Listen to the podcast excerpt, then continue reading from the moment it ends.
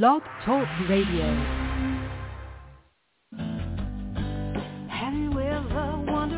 Welcome to Mind Shifters Radio with the Forgiveness Doctor, Dr. Michael Ryce.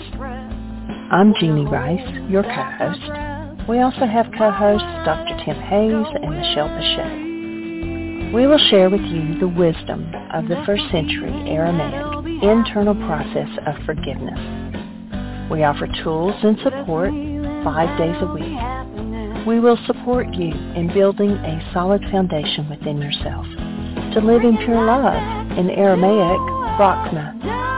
Michael is the author of the book, Why Is This Happening to Me Again? For more information about the forgiveness process, please visit www.whyagain.org. And now, welcome to the show, Mind Shifters Radio.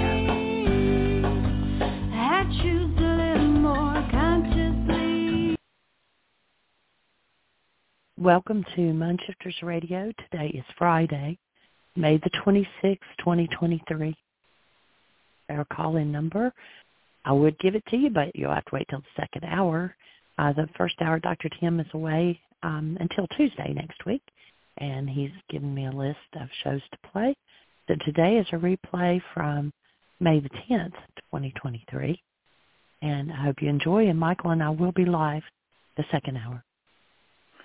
Hello and welcome to Mind Shifters Radio. I'm Tim Hayes. I'm your host for the first hour. And today is Wednesday, May 10th, 2023.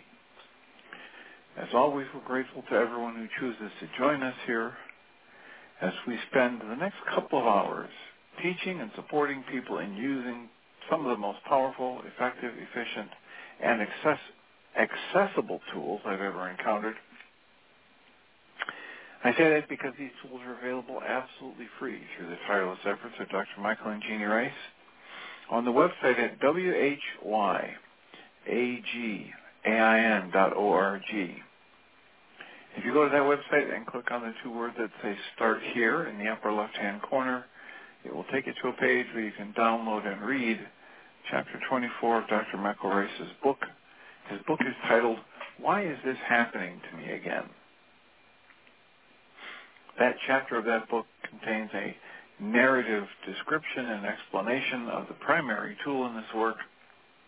That tool is called the Reality Management Worksheet, sometimes called the Reality Management Wake-Up Sheet. And it's a tool I've been using for over 18 years to improve the quality of my life and most of my relationships and to turn any negative emotional experience I have into part of the infallible guidance system that each and every one of us has been given.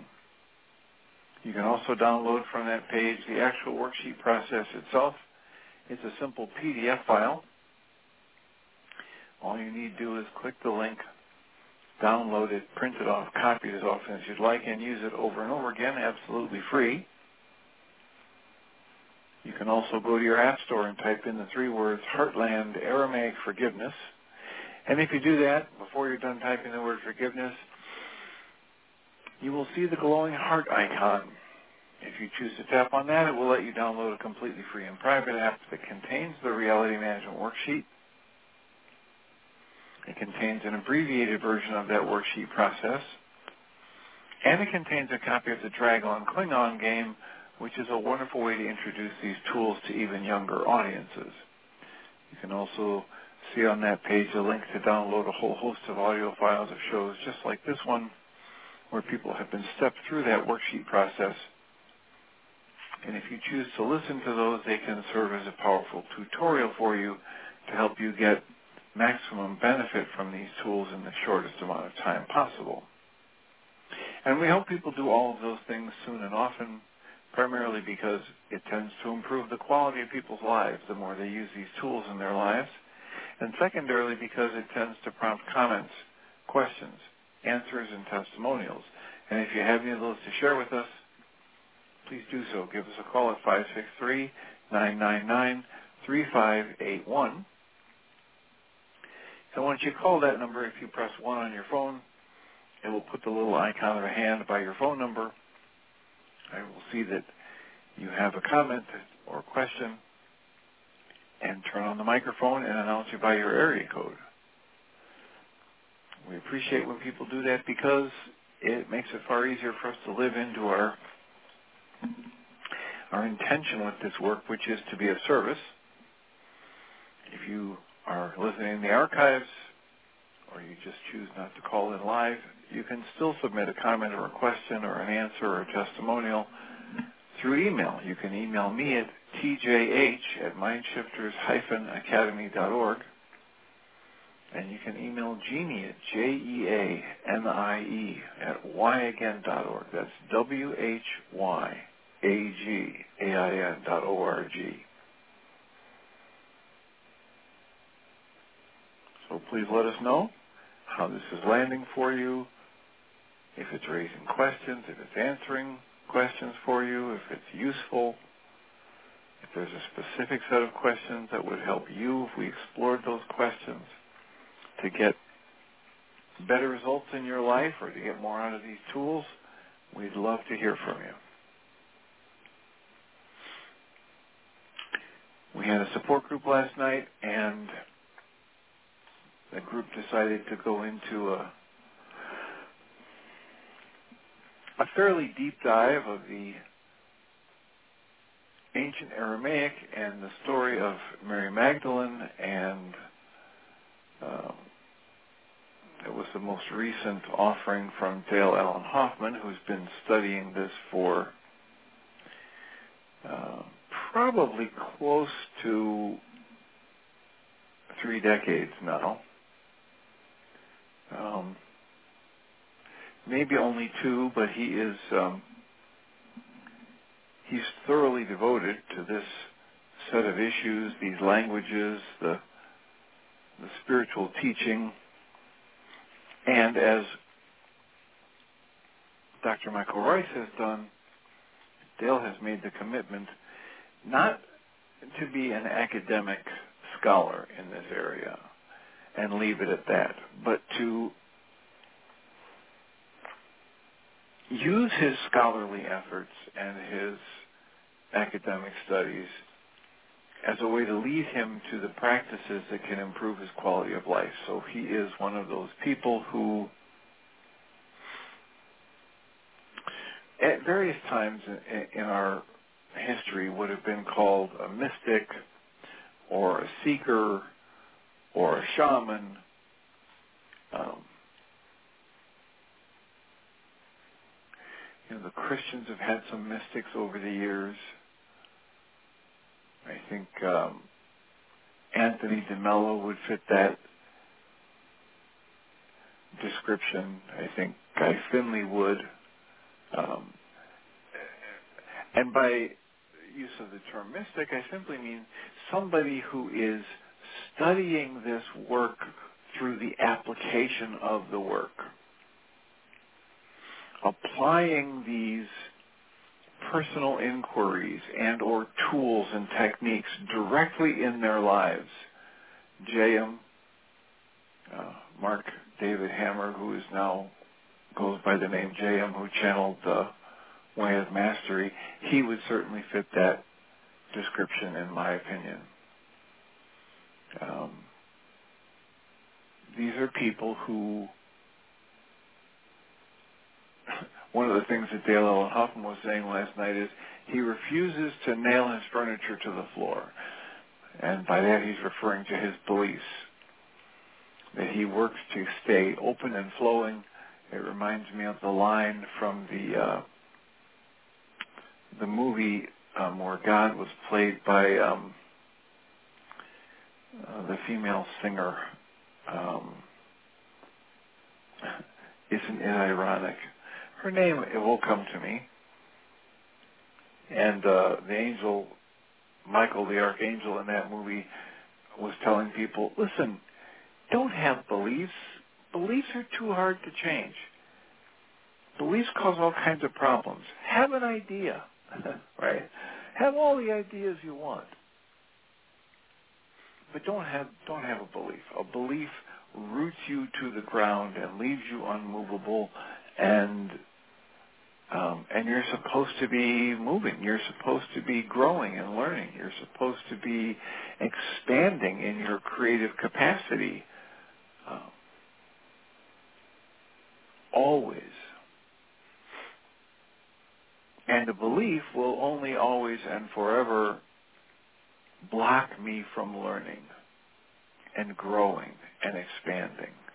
Whereas an idea and a question is the path to growth and expansion.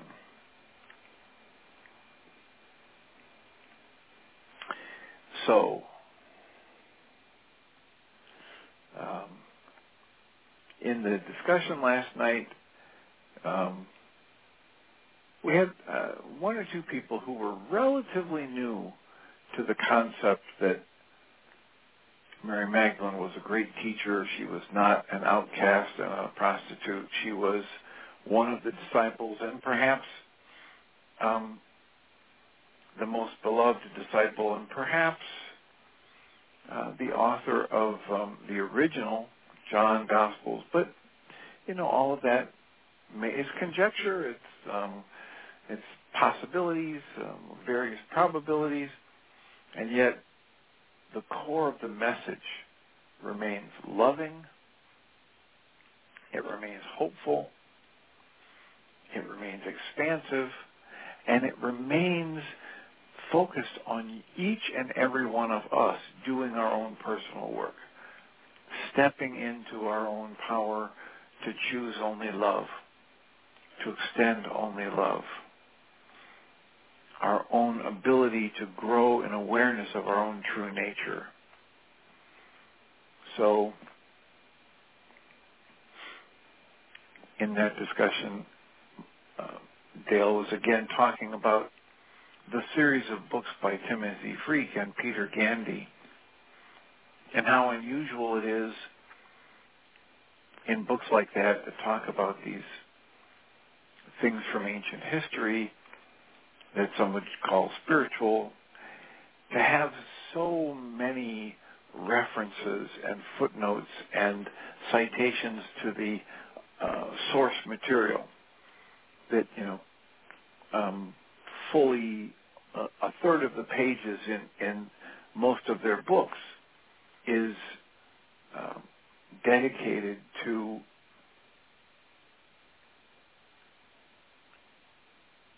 giving you the resources, the references that you would need to go explore these source materials for yourself. And that is um, not what you commonly find in books where people talk about religious ideas or spiritual ideas, uh, often even philosophical ideas. But Timothy Freke and Peter Gandy are committed to staying open and um, avoiding conclusions unless they are entertaining them as what ifs. Because they understand that for much of this work and much of the things that went on in our world two, three, four, five, ten thousand years ago, we can't know exactly what it was that happened and or what exactly was meant by those languages because languages change over time. And we had a discussion, a bit of a discussion about how our own language has changed dramatically in just the years that most of us have been alive. Certain words have been created. Certain other words have changed meaning dramatically. Certain other words re- retain one meaning but can also be used for five or six other meanings. And if you are not living in the culture and if you don't understand the colloquialisms,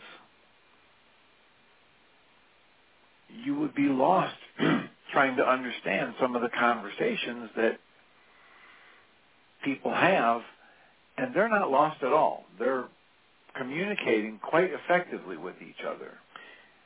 And that, you know, there's the idea of slang, there's the idea of colloquialisms, There's the idea of context. So that was all part of our discussion and um, the hour or so of the presentation that we listened to from Dale Allen Hoffman. And he can be found at daleallenhoffman.com. And we have plenty of time for comments or questions. Our second hour today is going to be a pre-recorded hour from Michael and Jeanie, or Michael, I guess. It is The Healing Power of Forgiveness. It's an interview that Michael did with Lou Corletto.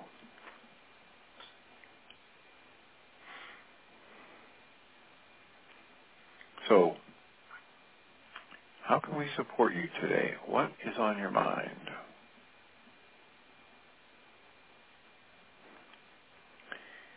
I have been reading from the book A Walk in the Physical.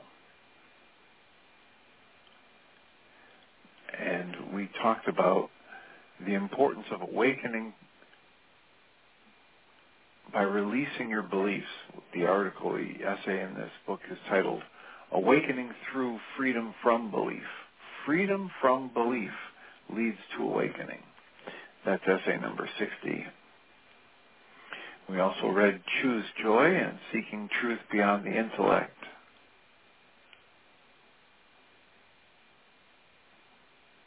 And the responsibility is ours. And we had a bit of a discussion about, and this, this, this really gets people at different times, the concept that you need do nothing. And I know that when I first heard that, it just kind of rankled inside of me. It, it went against everything I'd been taught about duty and responsibility, responsibility to my family and myself and my country and even my school. But the the the distortion that can happen. I just flashed on, and I think I've told this story before, but I flashed on an event that happened when I was in college. And if this was a freak one-off event and nothing like this ever happened, I wouldn't use the story in a in a discussion like this. But these kinds of things happen on a regular basis. The story is that I was coming home to the dormitory I lived in late one night. I was I was a senior in, in college and I was the resident assistant for the second floor of this building. And there were about 30 residents on my floor and about 30 residents on the on the first floor. And there was another student who was um, the resident assistant for the first floor. And I'd been away late into the night over at the computer lab working because I was also teaching a couple classes to lower classmen and I had to do that work after the computer lab was closed. And so I came back to the dorm to find the hallway filled with angry students. They were residents of our dormitory, and they had bats, and they had white athletic socks filled with rocks they were swinging around, and they had um, uh, they had planned to go and attack violently physically with bats and rocks and socks and uh, other students on this campus. It was a riot in the making. And as I walked in the door, I was shocked. These were these were my fellow students, my fellow dorm mates. Uh, that the dorm is small enough that it's almost like a fraternity. And I knew most of these people were reasonable, gentle souls. And yet here they were, whipped up to a frothy foam, about to head out. It was, you know, at the time I wouldn't have said anything other than, boy, it's lucky I was there. Now I would say, you know, it was a divine intervention to have me come back to the dorm at that time. And I said, what's going on? And they said, you know, John or whatever his name was for the, the first floor or resident assistant, you know, he's going to lead us and we're going over to this other dorm and we're going to, you know, crack some skulls. And I just said, oh, really? Let me have a talk with John for a minute.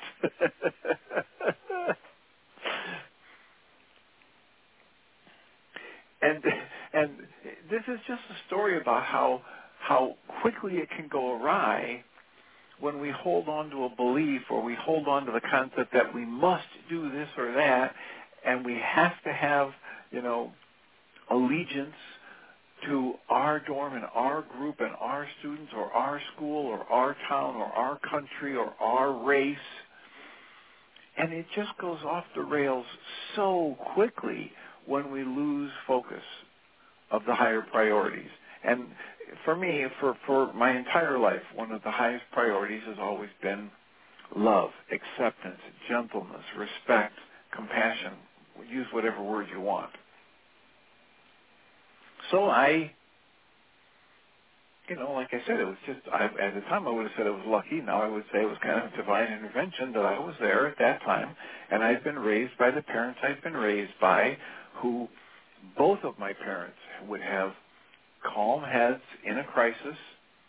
I said before, I, I grew up with the idea that when something really serious happened, a car accident or a personal injury to somebody or a big weather event, I downloaded from watching my parents. I may have heard them say this or it might have just formulated in my head because they both acted this way. I downloaded the phrase, this whatever this is, this crisis, this is way too important to panic about. Take a breath, get focused, and then take an action. So there was just a blessing for everyone involved that I showed up in that dorm at that time, and I went into John's room and said, "Hey, John, can I have a conversation with you away from the madding crowd?" and I said, "John, um, what's happening? And he was all puffed up. Yeah, we're going to work. And, and he just was spewing the same lines that I've been hearing in the hallway from all these other students. And I said, John, do you realize what's happening here? And do you realize you're going to ruin your college career and you're going to lead these people to get arrested for battery and, and that this is silliness? And, and within a few minutes of just some clear talk away from the crowd, he got it and he diffused and he could see the perspective. But when you lose that perspective, when you're focused on, I have to do this and I have to live up to my responsibilities, and, and you're blindly following something as a belief or a dogma or out of a passion that's unbridled, it can go off the rails. Which is why a phrase like, you need do nothing, can be so powerful. And I don't need to do anything.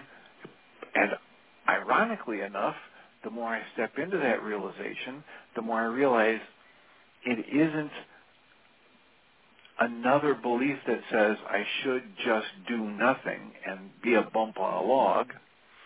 It is an invitation for me or anyone who picks up the invitation or accepts it to explore the possibility that they are free to choose to teach only love each moment. They don't need to do anything, and so everything they do, they can choose. And they can choose for love. They can choose for peace. They can choose for healing. They can choose for compassion. They can choose for gratitude each new present moment. Awareness of this and application of that observation in one's life can excel your, move you along your path exponentially. So here is an essay number 65 titled, We Are All Family. Remember the story I was just telling you. These were all students on the same campus, and they were going to march to a, a neighboring building filled with students at the same campus. and they were going to do serious violence and destruction of property simply because somebody got offended, somebody took offense to something that was said or done earlier in the day. And they just poured their mind energy into these thoughts about how they have no right to do that to us and that's disrespecting us and we can't let them do that. And it was basically street mentality. So here's this essay. We are all family. Essay number 65 from the book A Walk in the Physical. The essay reads, Us versus them thinking currently prevails in our society. Because of the physical rule set of our reality, life on this planet evolved in a kill or be killed environment. And it was physically beneficial to ensure one's self and one's group succeeded, even at the expense of other individuals or groups. Our cultures enshrine the importance of supporting one's group, whether it be a tribe, a sports team, a nation, or especially one's family. And yet, where we truly come from, we are all family. We are all intrinsically connected to one another. That statement is not just a nice sounding platitude. It is a statement of actual fact. Spiritually, all of us are a part of one incredible whole. We are all not only connected, we are part of one another. This is true no matter what role we temporarily come and play on earth. This is true of every single person we meet. The cashier behind the register at the grocery store, our best friend, the person collecting our trash, the worker in China who made our clothes, even the next door neighbor's dog. We're all part of one another. Thus, we do not need to differentiate between our people and other people. It may have been natural to do so in the context of our long history on earth, but it is not fundamental to who we are. Our true nature is one of love. In fact, we've come here to this place partly so that we can explore what that means and to learn how to truly love everyone more fully, even within a rich and challenging context. That means learning to genuinely extend love and accept others even when they are not part of our immediate group. The next time you interact with someone who seems like a stranger to you, take a moment to be present with them and try to peer into what they really are. Can you drop all of your preconceptions, all of your identity labels, and truly see them? Can you sense that you are indeed connected to them? Can you feel the wonderfulness of their unique presence? If you look close enough, past all the ideas of your human mind, you may just sense their brightness, and it will speak to something in you too. For none of us are truly separate from one another. We are all family. And as I read that, I remember that in the way of mastery, as I was reading it last year in a very slow and deliberate way with commentary, I remember talking about how occasionally it would say, here's an exercise. And sometimes, to my eye and ear, there would be exercises kind of hidden in the text. And there's one exercise that directly speaks to the essay we just read. And it's the idea that you can take a breath and get centered in yourself before you interact with any other person. And you can recognize there is no such thing as a stranger. And that the person that you're about to interact with is your brother and sister, is connected to you deeply, truly, in any way that actually matters.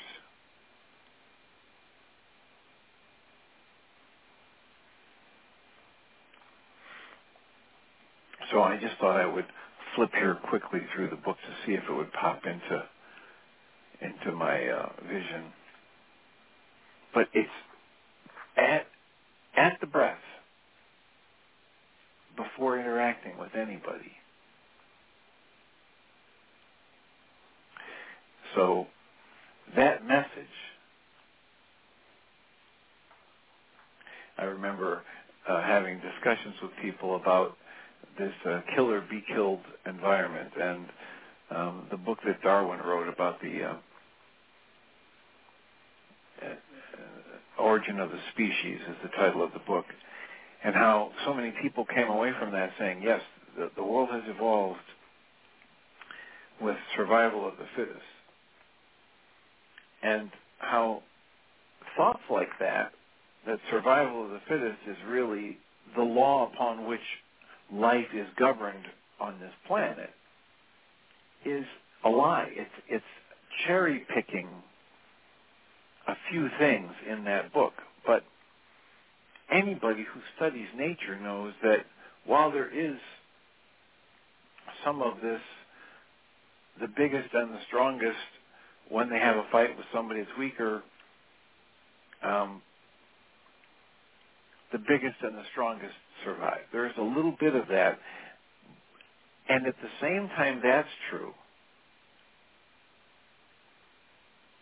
think about an ant colony. Think about a flock of birds. Think about a school of fish.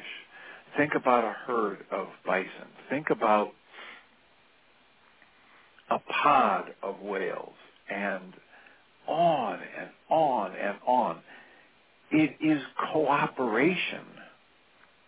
It is collaboration that's the true strength of moving things forward on this planet. Think about the building of a skyscraper. No one person ever built a skyscraper. No one person ever built a city. These bridges are not built by single people. They are built through the cooperative effort of teams of people and sometimes teams interacting with other teams.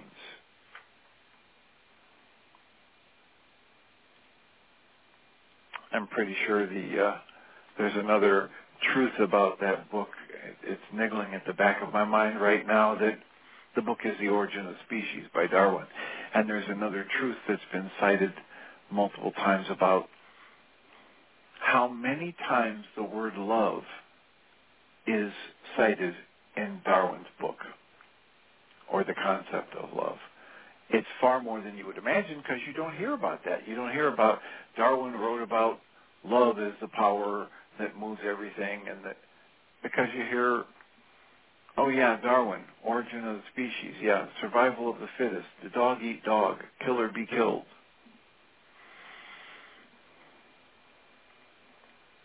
this is another reason why you know it's it's important when you can when you have the uh, uh, the desire or the passion to really know something to try it out for yourself and or to go to the source material as often as you can.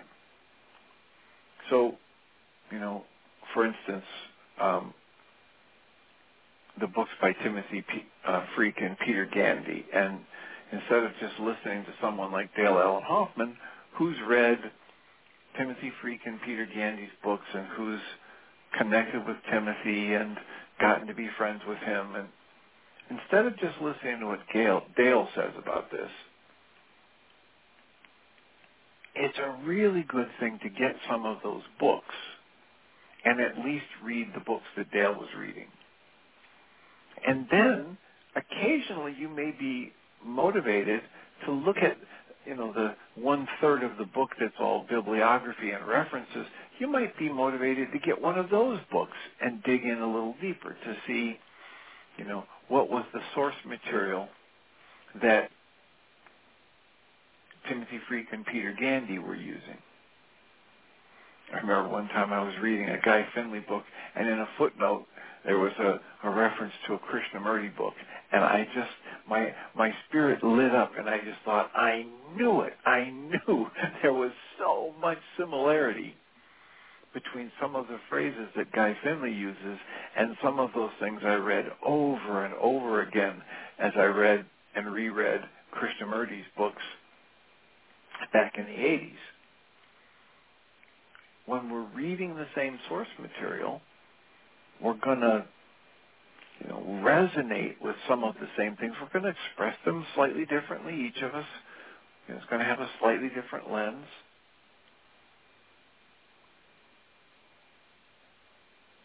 But the idea is we are all family, and cooperation and collaboration is far more useful, far more productive,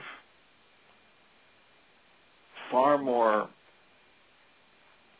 expansive of life than survival of the fittest, than my group above every other group.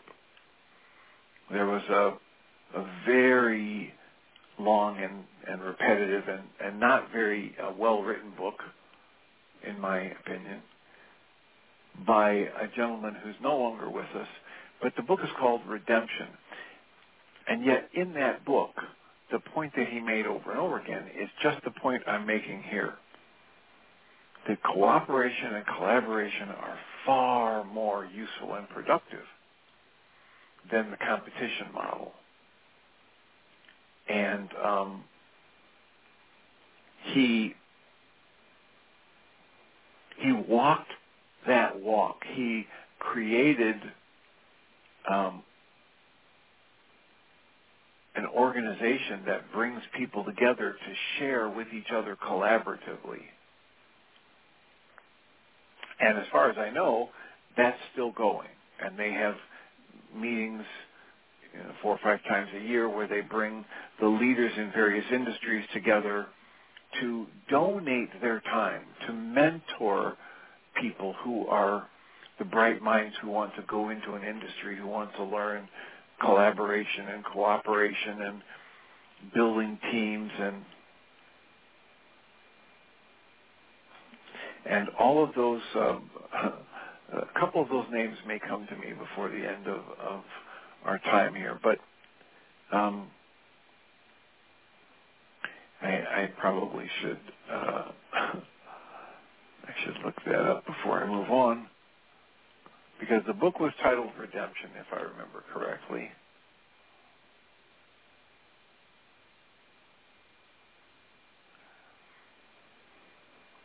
Yes, the book was titled Redemption, The Cooperation Solution, and the author was Bernie Dohrmann, D-O-H-R-M-A-N-N.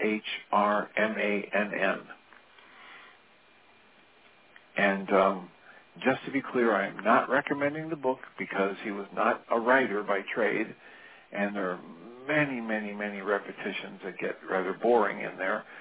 But the essence of it is some really deep research into how cooperation and collaboration are far more beneficial to the individual and the group than the competition model.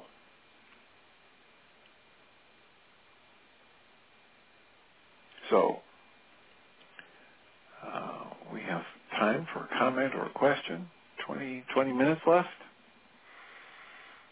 The Cooperation Revolution by Bernie Dohrmann. The title of the book is Redemption and it was copywritten in uh, 2012. And it might be CEO Space was the group that he uh, founded and, and used to help walk the the walk of collaboration and cooperation. In business. Um,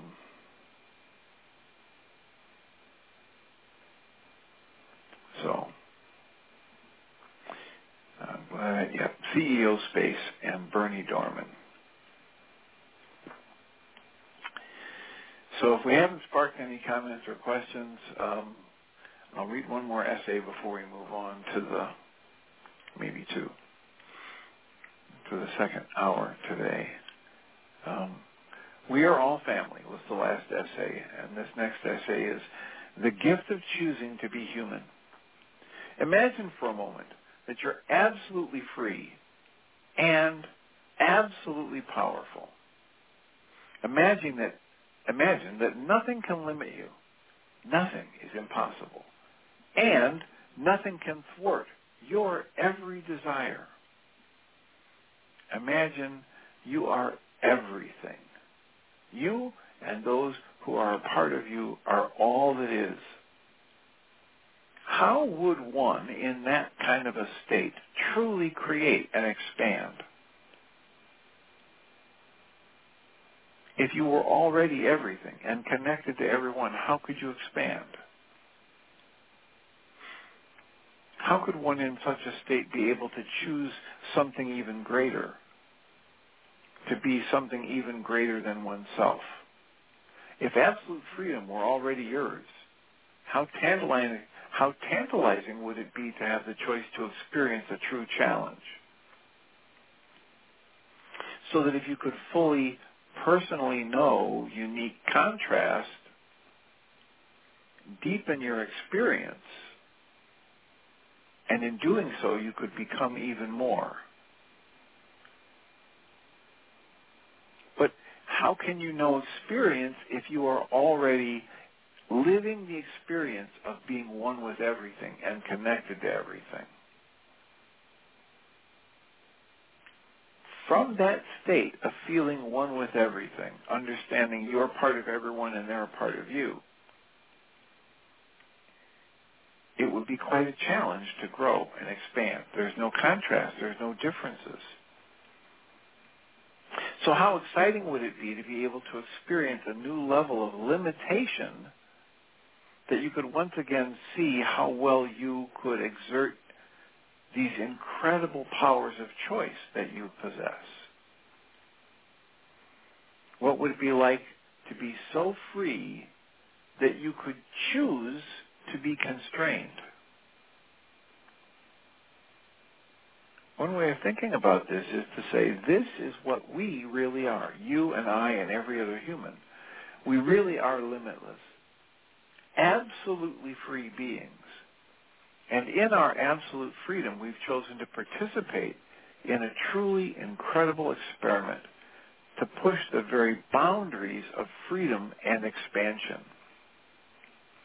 We've chosen to forget truly are for a while and to be and experience being mortal beings on earth.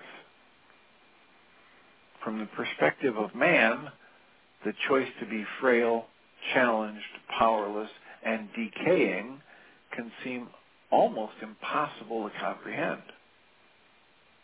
However, from the perspective of spirit, having the opportunity to actually experience those things and to actually impact others while they are on their own rich journeys, this is an incredibly profound gift. How much greater a gift could be given by the Creator to spirits who are already absolutely free than this ability to fully experience contrast so that they may in fact exercise their freedom even more. They may actually be more than they once were and learn to express that love, the love that they really are, and learn to express it in new and very real ways.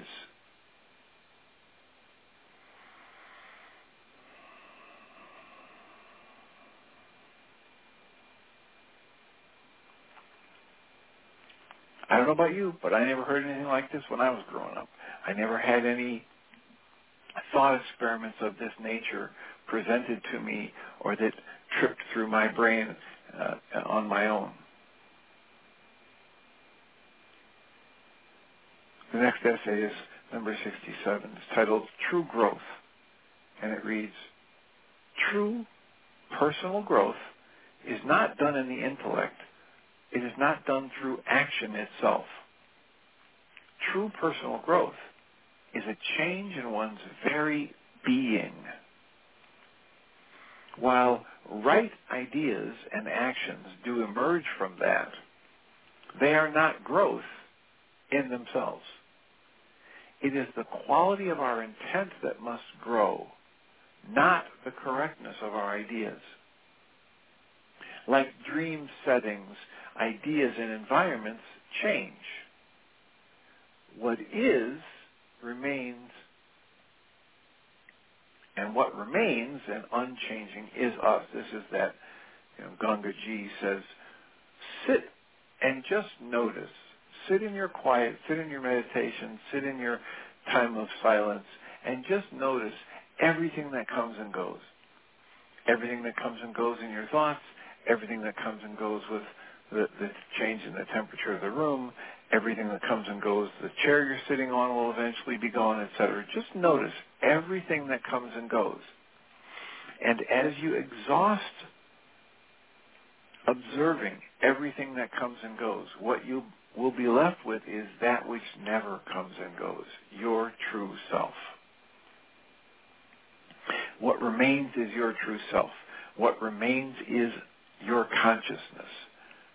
The consciousness that experiences all of the things that come and go. And it experiences the quality of its ability to make choices from love rather than fear. Too often, we believe that we are growing when our ideas change, or when we do certain things, or when circumstances change, when in fact what matters is when we change. The forms that we play with, whether they be ideas, sensations, objects, circumstances, beliefs, even bodies, the forms that we play with are temporary. And improving the quality of our intent itself is growth that endures beyond all form. Thus, rather than finding new ideas or simply performing some specific actions, we must strive to actually be more loving. We must strive in every choice to accept personal responsibility, to face our fears, to allow ourselves to be open. They use the word vulnerable here. I use the word open, wide open. Stay in allowance to notice the tendency to resist and shut down and breathe and open to the flow of life and to put others before ourselves. If we truly pursue that every day, we will fulfill our purpose for being physical. And as you do that, the next essay is probably a good one to end with today. The next essay says, there's nothing you can truly do wrong. Just let that sink in for a minute. There's nothing you can truly do wrong. How well does that fit with your cultural conditioning and your religious beliefs and or your political beliefs? I remember reading the Gospels, a uh, book about the scroll that, that they found that was the Gospel of Mary Magdalene. And it's pieces of this scroll. And they don't have the whole thing. And they don't know what they don't have. But here's what they do have. They have these three teachings that come very clearly. The other apostles, the other disciples said to Mary, teach us what Jesus is telling you in your private times. And so she said, okay. And here are these three things that are in the scroll. Number one, he teaches that there is no such thing as sin. That's right in line with what this essay is about. There is nothing you can truly do wrong. So point number one from the Gospel of Mary Magdalene, Jesus taught her, and she was aware that there is no such thing as sin the way it's been taught. There may be energy off the mark, but there isn't anything you're going to do to, tr- to truly offend the Creator or God or the flow of life.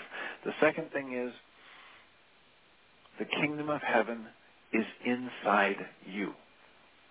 You don't need to search outside of yourself for this connection to your source and wisdom and the divine. The kingdom of heaven is within you. And the third point that's in that scroll is that Yeshua would have taught them, make no rules beyond what I've given you. And so if you understand there is no such thing as sin, and you understand that the kingdom of heaven is within you, you don't need to go searching outside of yourself, and that the, the primary person who had grown into this and was trying to share it with you said, don't make any other rules. It would be very, very difficult for you to create a church based on sin and repentance and looking to the outside authorities and having all of these rules about what you can and can't eat and do with your body, etc., and your money. So essay number 68, there is nothing you can truly do wrong. The essay reads, you exist, period. If you explore that existence sincerely enough, past all of your beliefs, you will become aware that your fundamental nature is pure, worthy, and good. You just are something that is unto itself and wondrous. You are the extension of love in form. You are the extension of the creative energy into form. The essay goes on and says, when you as a conscious awareness decided to come into this experience of limitation, it did not fundamentally change what you are. You committed to seemingly being bound to having the human experience. Meanwhile, then, within that experience, it was fully understood that you would make choices. It was known that you would have to make very difficult choices. And often those choices would be made under ignorance, fear, and even duress. It was known that you might act out of selfishness. And you might cause pain to others.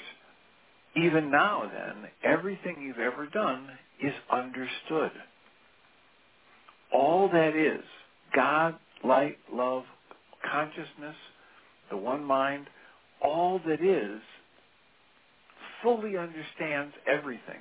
And so the reasons for your making imperfect choices are always fully understood. Does that mean you should be selfish and cause pain to others? No, of course not. It doesn't. Not at all.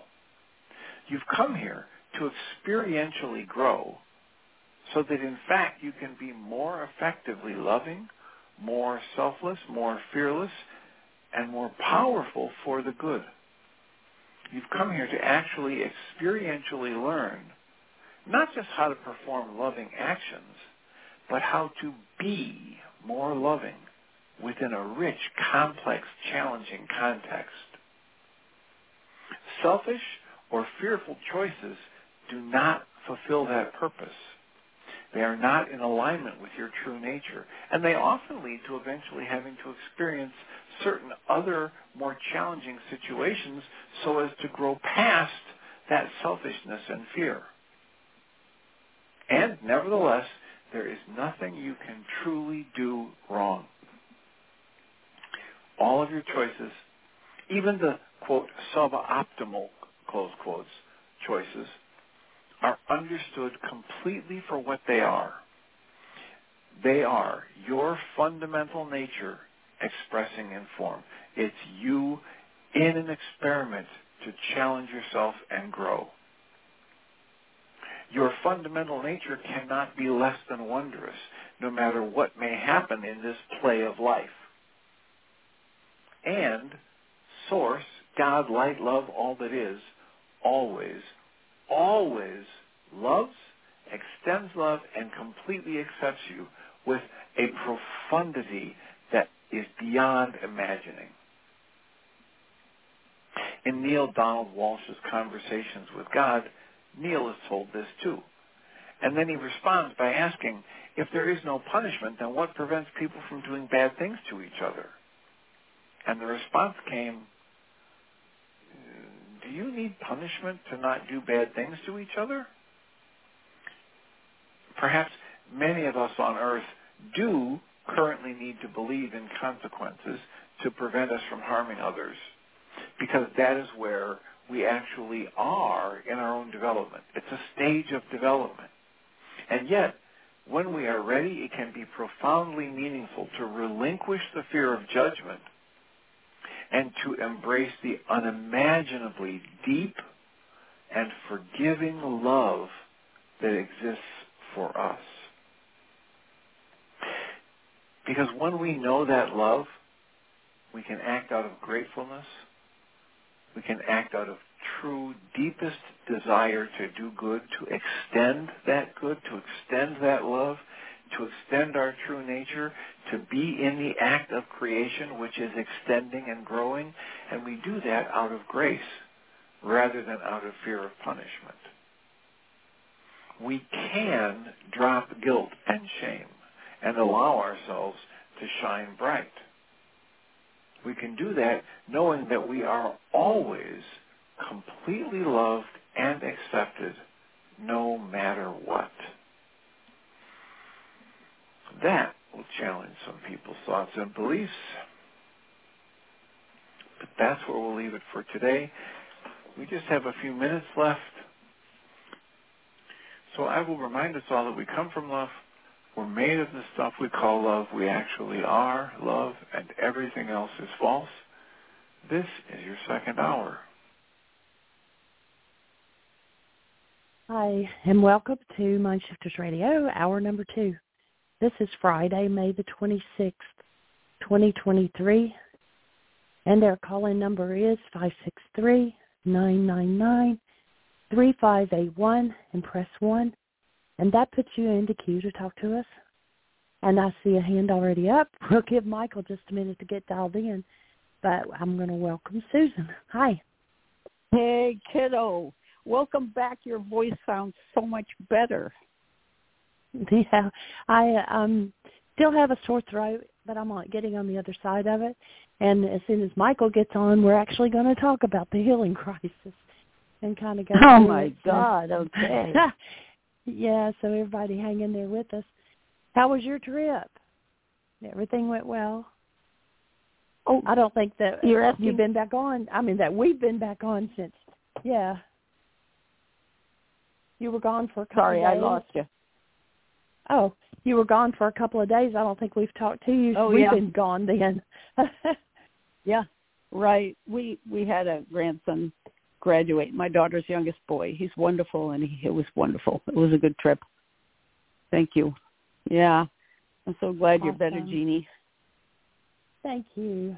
It's uh, it has definitely been a trip. um, I think so.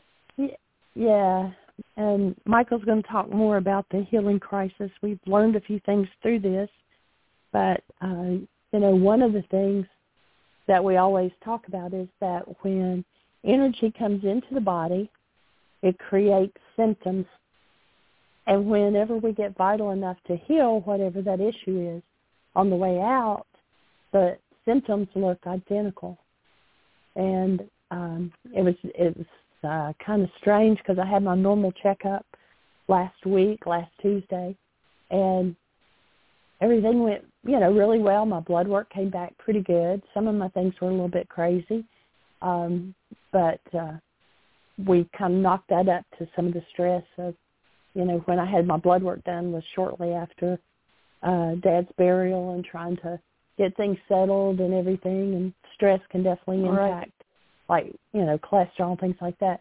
There was one uh, piece of blood work that came back like really high, and I actually sent it to my sister-in-law and was like, what is this? And it was called like Absolute EOS and Opal Soils or something. Anyway, it was like 539 and was marked as super high. And she wrote back and she said, well, that usually means that you've either got um, parasites or um, bad allergies. You know, and she asked me if I was feeling bad. She said it was um, white blood cells that kick up when there's like some kind mm-hmm. of an infection or something. And so possibly this started back then, but um, mm when then I started, you know, really feeling bad. I told her when I went that I had a sore throat, but I marked it up to allergies. And then two days later, it was like such a sore throat. I mean, I couldn't even swallow.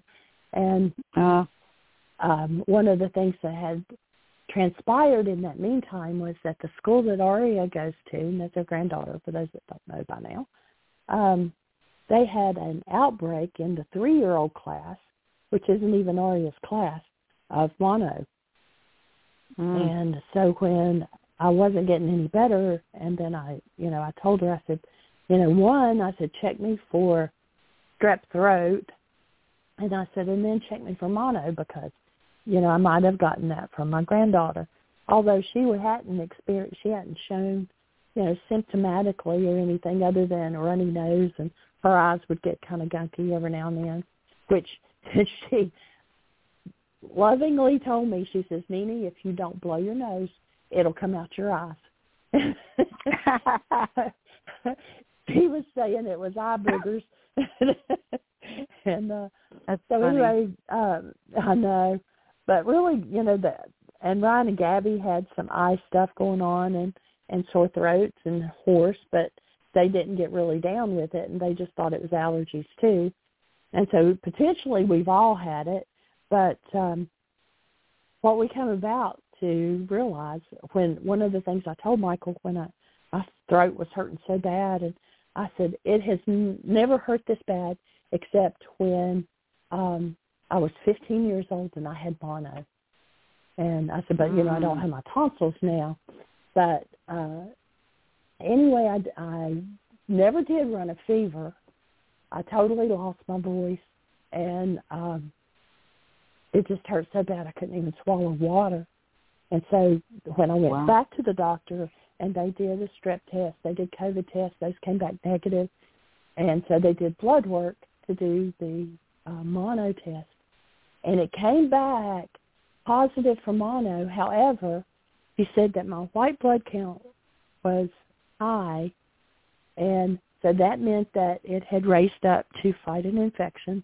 And it wasn't a current mono, that it was like, it was recent, but it wasn't active right now.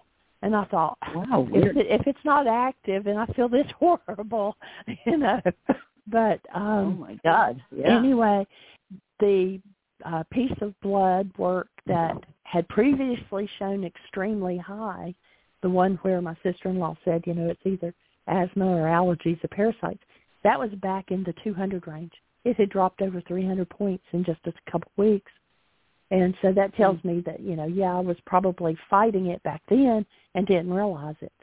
However, what we yeah. got looking at is that, and one of the things that came up for me was uh, I told Michael, I mean, I, I told him, I said, I could cry if it didn't hurt so bad, you know, because it would have hurt my throat, cry or anything. And uh, he said, well, what's the thought behind that? And I said, that I'm a bother.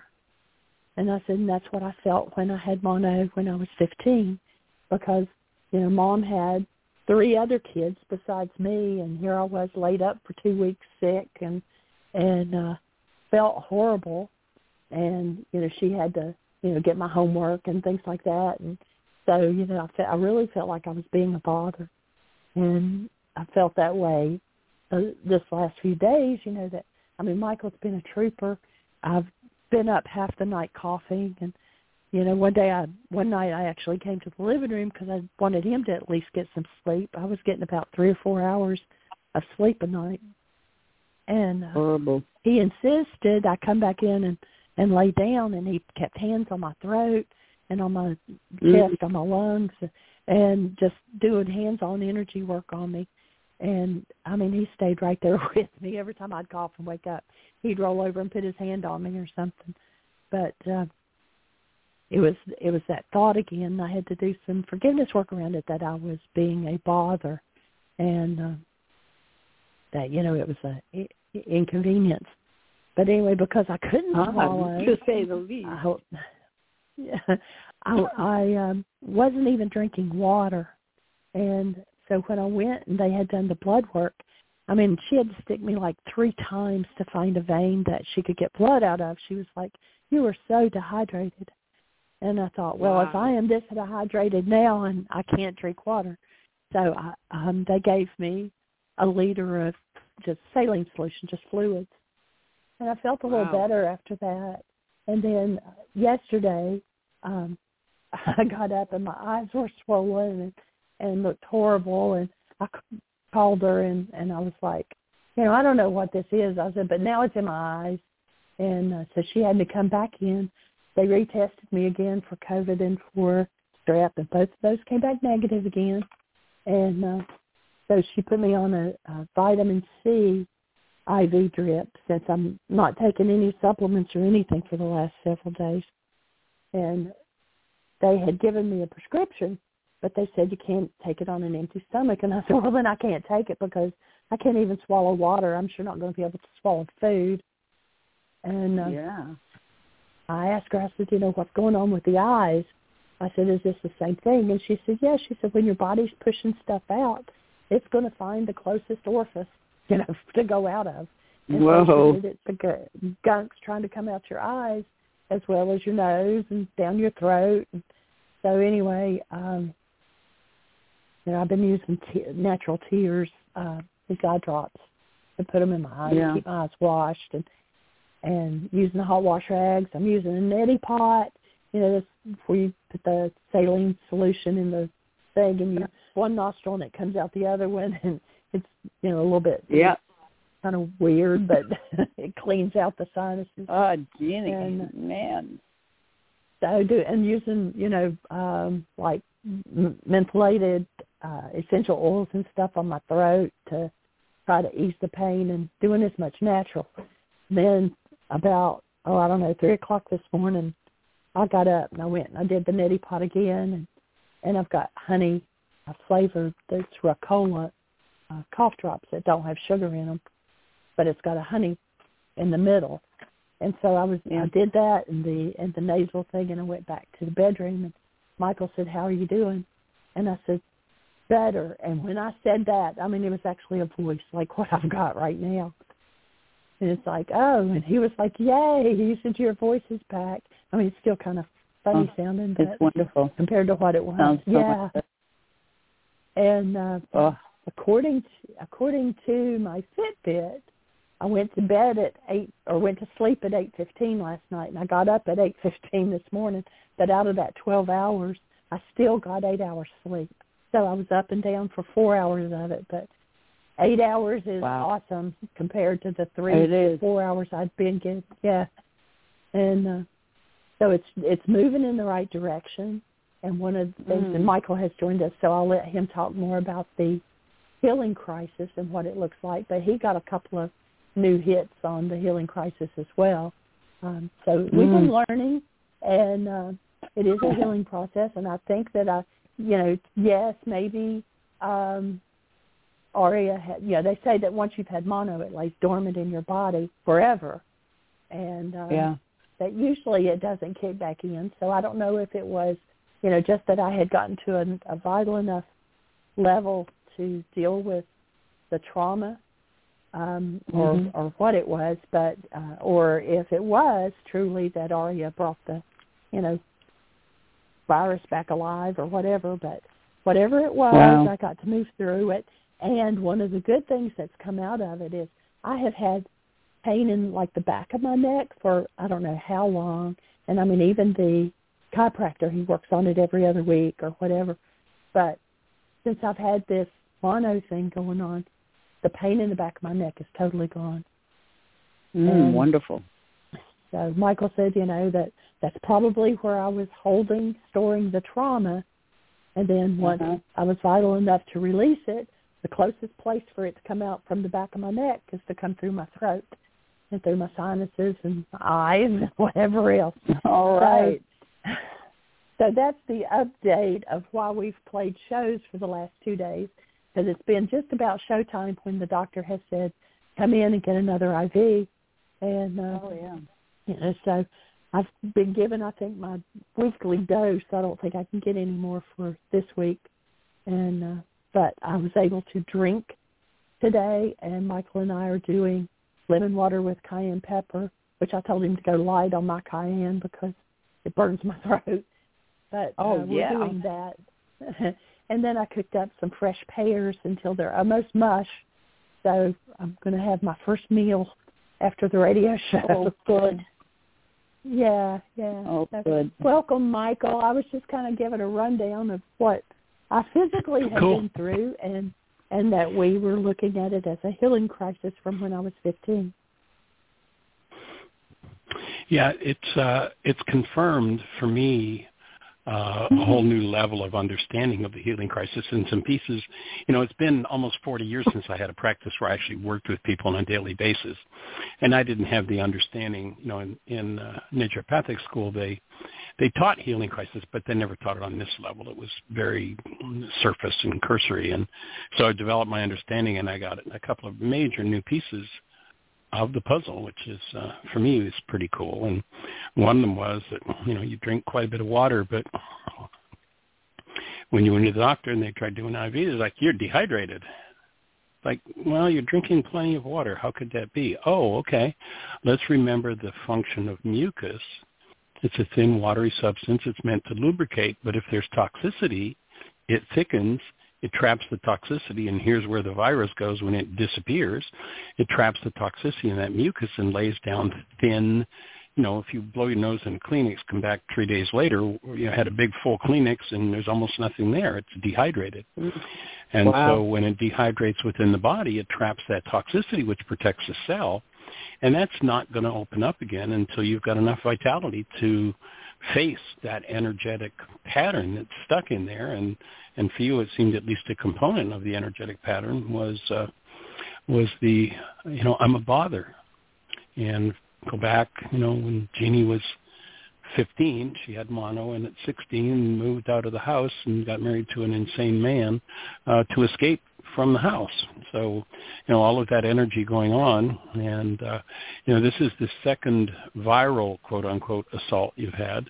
When COVID happened, you had that pain. You've been dealing with that pain in the back of your neck for three or four years, and it disappeared. It's kind of worked Mhm. its way back in. So next level, next layer to be dealt with and moved through. And so realizing that when whatever's locked in the mucal uh, deposits were vital enough, the body says, okay, I can handle this now. It's got to rehydrate it. So where does the water go?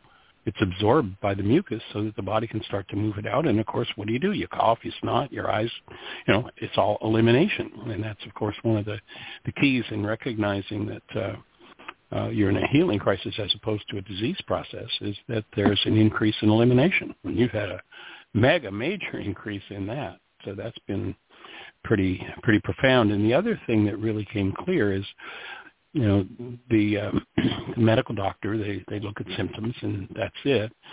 And so, according to their blood test, uh, Jeanie has had a an active case of mono recently, but it's not active now. And, obvi- and you know, of course, it's been the last two days that it's just exploded symptomatically. So this would be the active phase if, in fact, it were an active case of mono. But I'm like 100% sure it's not. The test said it wasn't, but it said there was one recently. And so looking back, it's been, you know, 50 plus years since she had mono. And the body's loosening that mucus, pulling that vi- what's called a virus out. It's not showing that it's currently active because it's inactive, but all the symptoms that went with it 50 years ago are now moving out of her body. So we'll just Wow. you know keep an eye and watch what happens. But on the next, you know, what what one finds, what I've found, you know, I've been really the main person I've observed over the last since I you know stopped practicing medicine as such and uh, working with people with other than you know the, the forgiveness process, and uh, so I've only had myself to observe, and what I've observed is each time I go through a major healing crisis, I come out a little lighter, a little more connected to love, and uh, and more vital. You know, I, I look back over the years, and when I look at how sick I was a kid, as a kid, I mean, I was dead almost, or almost dead three or four times in the first year of my life, and I lived on an inhalator and pills, and there was a time period where if I didn't have four cups of coffee, I didn't get moving in the morning. It just, you know, that was it and uh mm-hmm. and so now you know i'm usually up uh, sometimes I sleep in, but oftentimes I'm up at 5:30 and ready to rock and roll. And I certainly don't use any stimulants like coffee as I as I used to. But I've noticed that each time I'm more connected. I'm more. My physiology leads more with love each time I go through one. That's kind of the major observation that I have. So we'll it'll be interesting to just uh, see how that moves for Jeanie with this major. I mean, this is a digging back that far, Jeanie, is as a result of a monument, pardon me, a monumental amount of work that you've done. It's just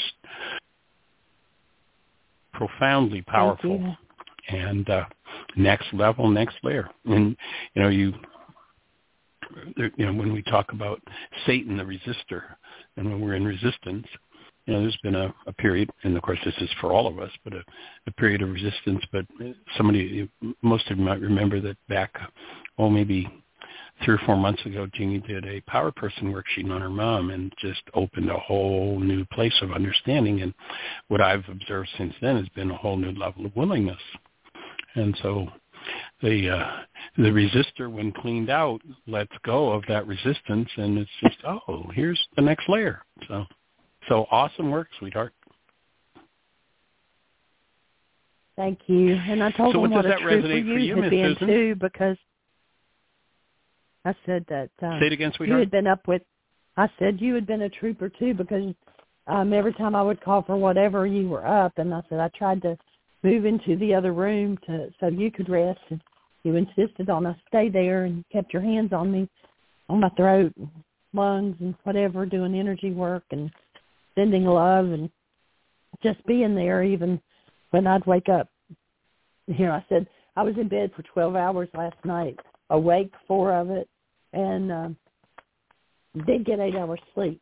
But that means that you were awake four of it as well. So thank you so much. Yeah, and the still points that you hit, well, especially as I was really kind of digging into your throat and into your lymphs there, were pretty pretty deep and pretty pretty awesome.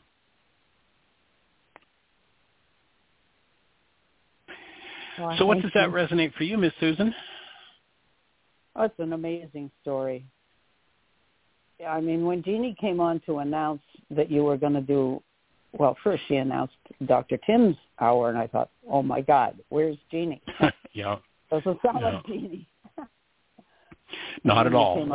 It's it's nice to have her back. Actually, she's talking. I know. I thought, but geez, and you made nothing of it, Jeanie. You didn't say, "Well, I'm sick." You didn't, and all of us, I'm, I'm sure our hair was standing on end, saying, oh my God, what's happening with Jeanie?" And she's not even talking about it. So everybody next was level of healing. Alert. Yeah. Well, I thank oh, you for all the love you sent to and the text sending saying, you know, how are you doing? And so I appreciate that. Well, I wanted a report. I was telling Tim, Jeanie is sick, and we've got to get her well. We've got to give her send a lot of love down there. so maybe we could Not change the language a little bit. Okay. When we see someone who's what the world calls sick, yeah, rather yeah, right. rather than reinforcing sick and sending that mind energy, because our mind energy has an impact on everything it touches that we can yeah. look at. Oh, okay, so symptoms going on. So I'm going to hold the space for you thing for eternal life. You know, I, I remember a conversation you and I had way back uh, in the beginning of the show, and I called you the young lady, and it was kind of a, an insult to you. And I've actually had more than one person say that. And yet, at the same time, what it is for me is holding that mental space, that mind energy space always of healing, no matter what the external world looks like, whether it's myself or someone else, to hold that mm-hmm. space means there's at least one vote somewhere in the world for support of healing, where most of the world looks at symptoms and goes, "Oh no, I hope you live through it." so Yeah, changing the mind energy, I think, is a key. Right. That was a very good correction. Uh, I understood what you meant, and I got it. And it's a, a wonderful thought. oy, oy, oy. You remember the uh, the line in the Course in Miracles that speaks about, and you've, I've repeated this several times on the show because it's the there are two paragraphs, the two most important paragraphs in the course that I, have touched me, and each time I read them way back 35, 40 years ago, I'd go into a totally altered state, and it's in, in the idea of words, and what it speaks of in the second of those two paragraphs is that you go back to the world of symbols, back to the world, what the course calls it, the darkness rules. You know, if we're we, we if we think our eyes, the picture in our brain is what's out there, we're believing in a symbol and and voiding the truth of the actuality. And then if we name it, we put a word to it, then that lack of the truth or darkness, we make another symbol for it. And so the Course talks about how we live by symbols of symbols. And so that one paragraph takes us back to, so you go back to the world of darkness, or pardon me, the world that darkness rules, and you use the words of that world, but not because you believe in it, but only to proclaim the unreality of it Mhm. in terms of still have meaning in that world of darkness. So, you know, if you go back over 12 years of archive shows, you'll find that probably 90% of it, of the language that comes from me is about, okay, so I hear that you have this going on, but what about?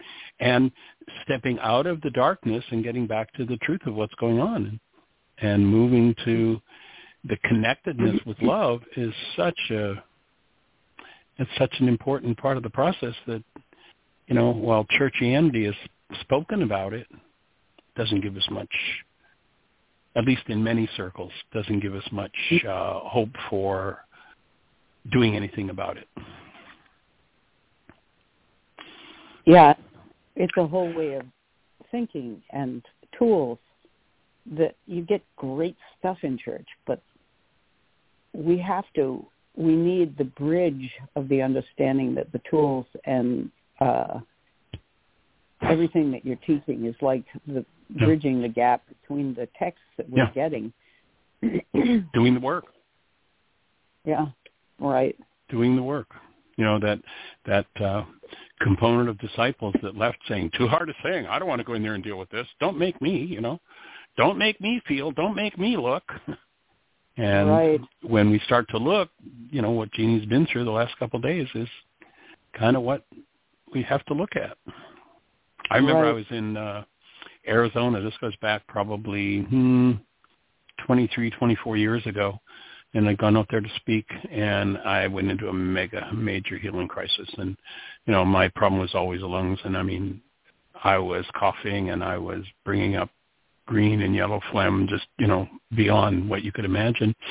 And the people that I was staying with actually were afraid that I was dying. And It's like, no, no, no, you don't understand. This is perfect. I'm right on track. This is the next layer. Of what I need to clear out of these lungs and this structure from decades of drugs that were given to me by medical practitioners and, you know, toxic life-threatening energies that were going on that almost killed me. So, you know, this is what healing looks like, folks. It ain't Dr. Feelgood, and that's why most people, when they start to get close to it, run off and find a way to suppress. Mhm. Well, that's true across the board. And I mean, I've And been it kind of doing a lot of shocked me things. that when Jean... Go ahead, Jeanie. Go ahead. I was just going to say, you know, we've Well, done a lot of things to make it easier without stopping it. Yes. Yeah. Yeah, there are there are times when if it becomes too strong, yeah, you got to do something suppress it. That's that's you know, but do it. You know, if somebody's got a headache, Uh, you know, their their body does not like aspirin, but I would never say to somebody, "Don't take an aspirin if you have a headache." You know, there's something going on. There's something you need to deal with. So go ahead and do your work and take the aspirin. You know, like why suffer through a headache? And right. to the to the degree that you shut things down, it extends the length of and engages in the risk of losing this healing opportunity because every moment, you know, we never know what all the factors are from the nutritional to, you know, the person who's sending us good vibes to the thoughts we think to the issues that are surfacing. We never know what all the factors are that brought me to the moment where I have the opportunity to heal this. And every time mm-hmm. one comes to the, the moment where they can heal this, it's precious, precious time. And, you know, somebody runs out and pops a pill and shuts it down, it might be decades before they get back to all that right. it takes to bring that particular issue to the surface. And maybe it's something that's, you know, 10 generations old and it's not Dr. Feelgood to experience, but it's so important if we're actually going to heal mm-hmm. rather than just treat diseases and, you know, and then die. right. Uh, well, and so we spent the morning. I'm looking out the window right now. We're we're up to how many plants? Did you count them, Jeanie? We got about 30 different native species in our new little native species space where we're eradicating our lawn and putting in native species plants. So this morning, I was out digging holes and planting them as Jeanie was directing me as to where to put the plants. So, so we had fun this morning. Got oh, some good. sunshine on our bodies. Wow, that's great that yeah. you could do that. Yeah, when you say it is good. you're talking about us facing a challenge. Isn't exactly. All then? of us. yeah. Yeah. And All of us. Yep. I know. And fear can get right in there and bollops up the work. Yep. Yeah, that's such an important directive from Yeshua that's so ignored um, so often in the church is fear not, fear not, fear not, fear not. Just don't let your mind get into that state. And if it does, yeah. here's a tool. Mm-hmm. Get some forgiveness. Go and get rid of that fear because that, that yeah. sucker's a killer. Got to remember all will be well. All is okay. I like the story of the the king who speaks to his kingdom and says, "I, I I'm going to offer half of my kingdom to the person that can make me." This was a, you know, a, a, a bipolar king, to, to someone who can make me happy when I'm sad and sad when I'm happy. And the person who got half the kingdom was the person that handed him a coin that said, "This too will pass." Oh. You know, the mind tends to think whatever's vibrating at the moment is the end all and the be all, and it's here forever. And it's not the no end kidding. of all and the be all. What's here forever is yep. being. And the stuff yep. that passes through the mind passes through the mind. If we resist it and fight it and shut it down, then we get to do it over and over and over again. There's a book about that. Yep. Uh, and yeah. or we can we can process through it and be done with it, like over mm-hmm. and done with. Yeah. So that's what this 12-year conversation is all about. Right. So how did the wedding go? I've been wondering since you answered me that uh, that uh, it was Saturday and or a week ago Saturday, and that uh, the young men were doing well. So I'd love to hear how it went. Oh, thank you. Um, it was a graduation, not a wedding, but that's pardon me, the graduation. I didn't mean a wedding. That's all right. Yeah, I meant graduation. Yeah. Yeah. Well, the crucial person was Jacob, and he did he did quite well when he was there. He interacted with a lot of people. It was at his old school, so a lot of people ran up to him and hugged him and said how much they missed him and they remembered him well. And he came out of his shell and was social and smiling. And I thought, oh my God, this is so great because he's been predicting disaster coming down because his mother was going to drug test him when he arrived. Right. Very angry about that. And he made a lot of trouble about the drug test, and I won't go into that, but it was a lot of drama around that drug test. And they were up till 3 a.m. trying to get him to urinate to get the pee so they could find out if the drug was in there. And he said he couldn't and he wouldn't and this was insulting and all. Finally he did. And I mean, my daughter was up a lot of the night staying, you know, pressing him because she said she was going to do it. Um, and it came out negative. Which Congratulations great, for her to stick Viagra Oh my God! And it came out negative, and I know weed stays in your system, so it, she figured right then that he's probably telling the truth about being sober. So then she said, Jacob, now that I know you're sober, I can start helping you financially. I was stopping all funds coming in because it might go toward weed, and we weren't supporting that.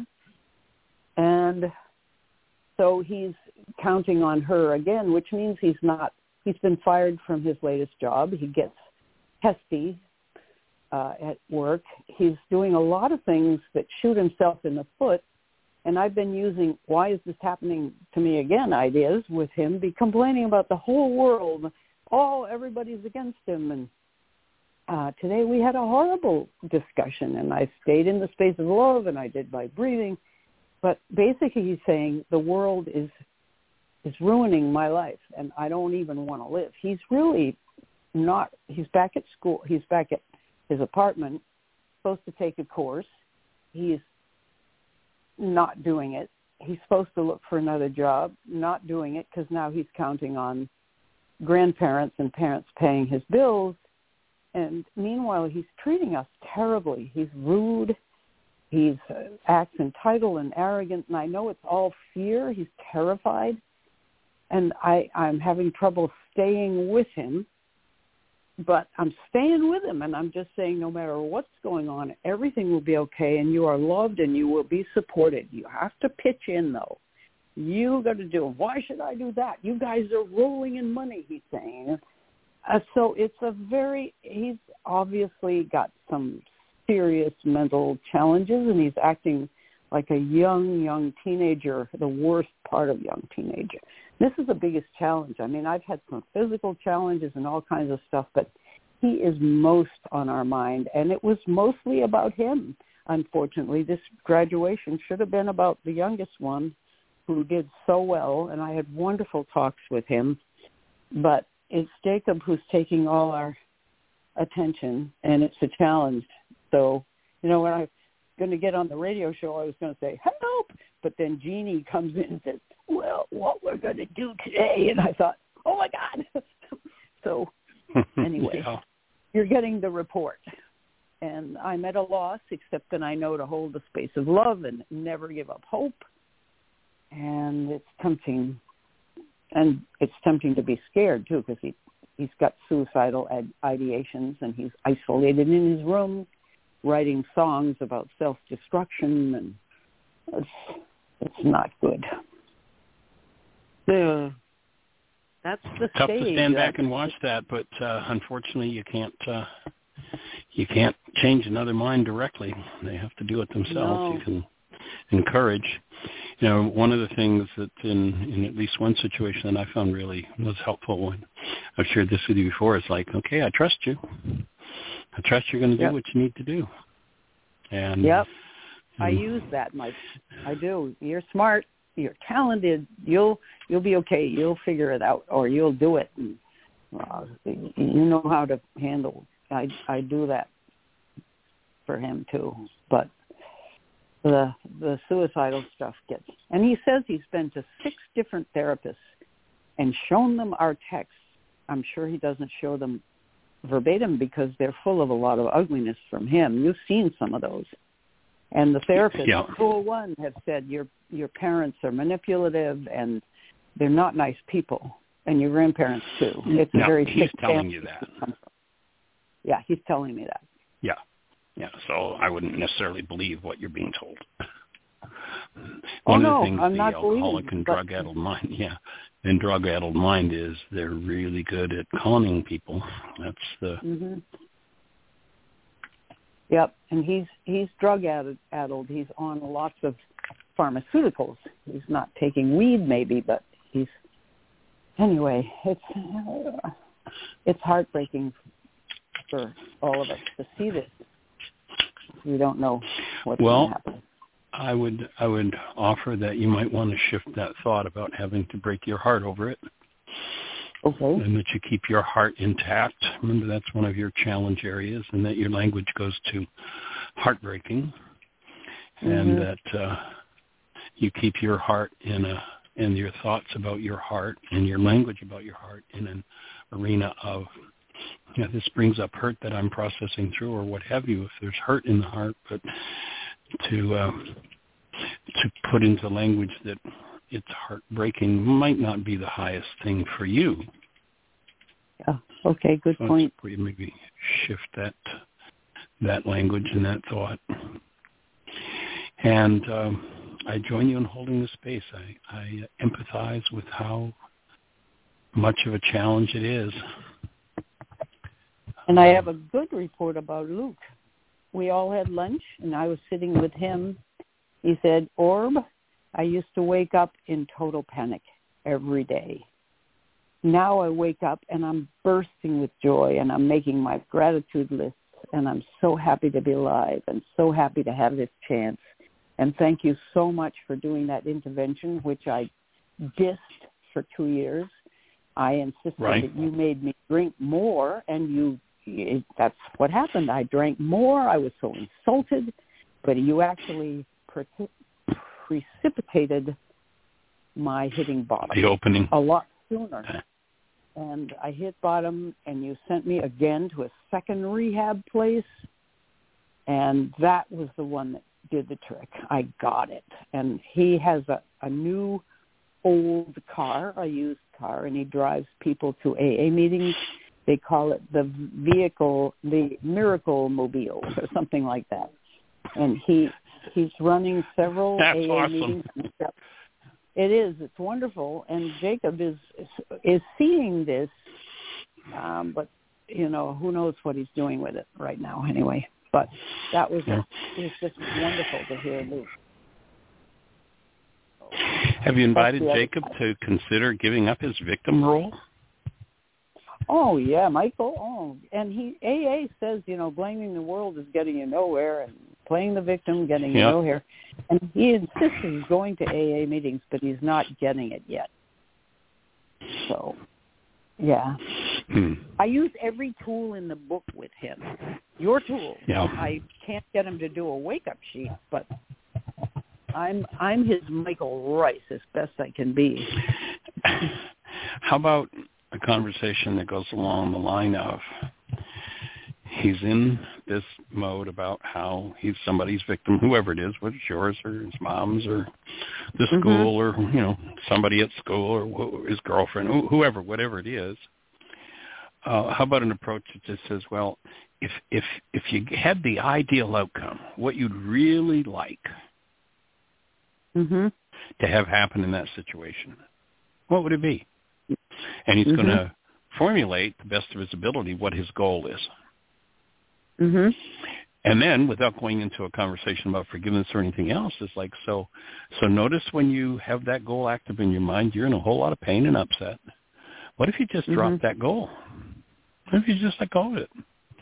Do you feel more peaceful? Do you feel more Mhm. connected? And you know, maybe just that without saying this is forgiveness and shabag and cancel all, but just you know, i when you think, oh, if only such and such would do such and such, then I could be happy. Yeah. What if you just let go of that thought? And that might help Great to idea. open a space for him, whatever whoever his object of attention is. You know, just what what would Mhm. if you could tell them in succinct words what you want them to do, what would it be? Yeah. And notice as long as you're holding on to that thought, you're in pain. What if you just let Yeah. go of that thought? That's a great idea, Michael. I haven't done that. And I know what he'll say. He'll say, I want my mom to stop doing this and stop doing that. And I want you guys to give me So money. get He him get him to shift. Yeah, get Yeah. him to shift over rather than what he doesn't want from his mom into what would be the ideal. I do want this from my mom. Okay. Because when idea. he can get to that, and if you can inspire him to just drop that for a minute, he's engaged in forgiveness. That's great, Michael. Perfect, perfect. I hope he can do that. I hope he's willing. He stays in touch with me even though he's mad as hell at me. He sends me lyrics to songs he's writing. And I write back, I love getting your stuff. Keep being creative, you know. And, oh, it's like two different dialogues going on at the same time. Yeah. I'll bless Oh, his boy. heart. I don't envy kids coming up in today's world with the no, all the distractions and the easy drugs and the the raves at schools, the alcohol, you know, it's like just so awesome. crazy. It is. Yep. And he uses that too. He says it's a terrible world and I'm never gonna nobody in my age group gets a job, they go home and live with their parents and they hate it and all this stuff. A lot of them do that. They're Yeah. going home, back home. And hating it. Yeah. Michael, thanks for listening to all that. You had such a deal. In fact, I wanted to ask you, how are you doing staying up half the night and holding throats and chests and everything? Oh, I'm doing well. I'm doing. I'm still resting, still taking care of Good. myself, having fun in the garden. We're enjoying that. We've been out scouting, you know, empty fields, and there's an old factory about maybe two miles from the house here, and were four or five indigenous plants. This old factory that's been torn down, and so we've been out digging up plants, and but but other than that, taking care of ourselves, resting as well. We had a good. Uh, Good. uh, session yesterday in the uh, Hear My Voice book club on chapter three in the in the book Why Is This Happening to Me Again? And you know, so we're just rocking along. It was chapter four, wasn't it? Or chapter four, pardon me. Yeah, yeah. So that's and uh, oh, I didn't. I haven't sent that. Did I send that to you, Jeanie? She sent me the No. the link to that. Oh, okay. I'll s- I'll get it and send it to you. So we're building a uh, a library of chapter by chapter book study on why is this happening to me again. So that'll be something to be available to folks. And, nice. yeah, we're just rocking along. Yeah. Good. Life Well, is a blessing and a gift. Isn't that so? And I hope Jeanie isn't jumping into the saddle too fast. I know how. No, when Oh, we went out I'm- when we went out to do the garden today, I set a seat out for her, and here you are, and you just sit and relax and direct me. She's got Mhm. the eye for that, so good. so she wasn't allowed to touch any tools or anything. Just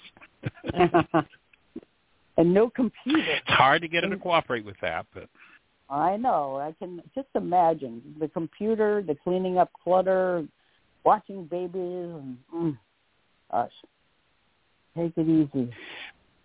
but she's doing better and better at stopping and and taking rest time and taking care of herself. So that's pretty awesome. That's wonderful. That's wonderful. And we were supposed to have Aria the last two days, and we have not. So we Hmm. even gave Oh, that good. up to, yeah. So, Good but for I you. thought of I mean, something sure she- else. Yeah. What did you think Go of? ahead, I was just going to say, you know, when you were talking earlier about, you know, that the blood test showed mono but not active mono, there was it reminded me of, you know, we've talked before about energy that passes through. You know, it's kind of like, you know, you have an antenna on your house, or well, you used to, you don't now, but um, that picked up signals. Well, the signals of every radio station, every TV station, whatever, are there and passing through but the antenna only captures what it's aligned to. And so Exactly. while the blood test, you know, showed that it was mono, but yet it was not active, you know, I could have changed the mind energy and grabbed onto it and created it again. But just Exactly. understanding that and allowing the energy to pass through. And yeah, the symptoms were there and everything, but not grabbing on and making it a whole new case again. Right. Mm. Yeah. If if um, if one didn't know any better, if she hadn't had that blood test and somebody looked and said mono, it'd be oh boy, this is really rocking in your body. I mean, she was really severely, severely symptomatic, but no active case. Uh, to me, that's just another proof. Okay, so here, you know, she's 15. She had a severe case. What's her body doing? It's going back and retracing those symptoms. That's just part That's of the so healing process. that it wasn't active and yet they noticed it. I've never heard of that before. Yeah, I thought it was I'm really not sure what weird you mean too. by that. That that they What, said, Michael? you know, it's mono, but yet it's not active mono when like Right. so symptomatic and everything. I've never heard that before. from a doctor. Yeah. It was good input. It was another another piece of the puzzle wow. on understanding wow. the healing crisis for me. So Boy. And of course we, we don't we don't tend to spot things or give a meaning to things, good, bad, or indifferent, that we don't have brain cells for. So to me, it's uh, continually building the brain cells and coming to higher and higher levels of awareness. And uh, functioning more and more as human beings. Mm.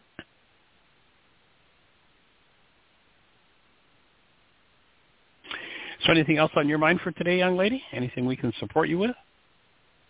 Well, a little encouragement on the keto diet. I've been on it for two weeks. I'm very strict. It was hard to stay strict with my daughter, but I did. And I've gone through what looks like a healing crisis uh, with it, and I've read that these things are to be expected. Fatigue, headache, dizziness, um, as your body adjusts from not getting any carbs, you're being fueled in a whole different way. It's like a, a crossover right. or adjustment. Um, uh, and, and I'm in touch with the doctor. It's a Dr. Eric Berg. You may have heard of him. He's got a lot of YouTube things, and just to look at him, you know he's really doing something good because he looks very well himself, and that's usually uh-huh. an indication. It's a good sign in a doctor ton of videos, and he sells supplements. Uh, one of the things that I don't have is potassium and K1, and I don't want to get into a whole lot of pills and stuff, but these imbalances show up if you're on the keto thing. You need certain things, and so you probably know about all that. But anyway, it's been a really interesting time, and I can tell that it's really good, but my doctor keeps pressing me to take this statin drug, and I just, I've got it. I've got the pills. And I'm saying, give me a while. I want to do something first. And he's pushing, so I'm pushing back, basically. That's the only thing. It's kind of weird. Mm.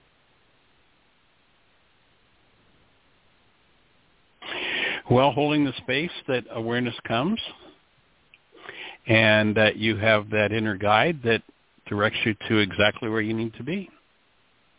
And who knows, you might just open a space for that doctor to open something. Maybe. Yeah. And not so. doing the carbs should lower your uh, cholesterol too. Yeah, and uh, blood glucose, neither of those has lowered at all after two weeks. So I'm curious about why. Maybe it's too soon. I don't know.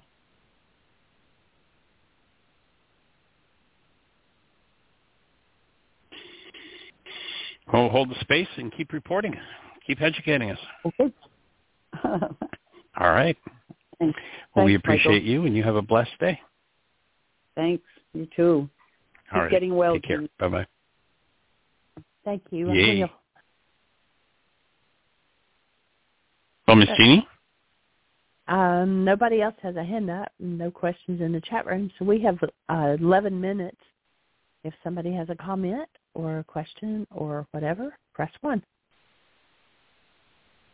So if you're out there in listener land, our calling number, if you're on one of those stations where we can't see you, is 563-999-3581. If you call that number, you're listening to the show directly, and then if you push 1, that raises a hand in the control panel, and through the amazing technology of Blog Talk Radio, Jeanie just pushes a button and we're talking. So how can we support you? What's on your mind? We'd love to hear your voice. Anything going on in your world that we can support you with? Anything we question we can answer about the tools, about the process of healing?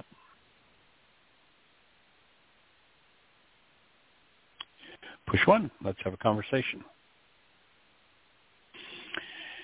And if we're down to the last 10 minutes, I'm not really too interested in a starting a whole new conversation. A, oh, great! I would much rather do that. Great. Okay. It's uh, I'm not sure who it is. It's area code two four eight. You're on the air. Who do we have? Good afternoon. Hi there, Hi. young lady. How are you? I'm well. How are you guys doing? We're rocking. Getting better every um, day. Want, it it is. Um, I just started listening to you this week, and I want to know more about um, dealing with the hostility and fear, and how that's in our DNA. How you talked about that yesterday. How we need to release that. Right.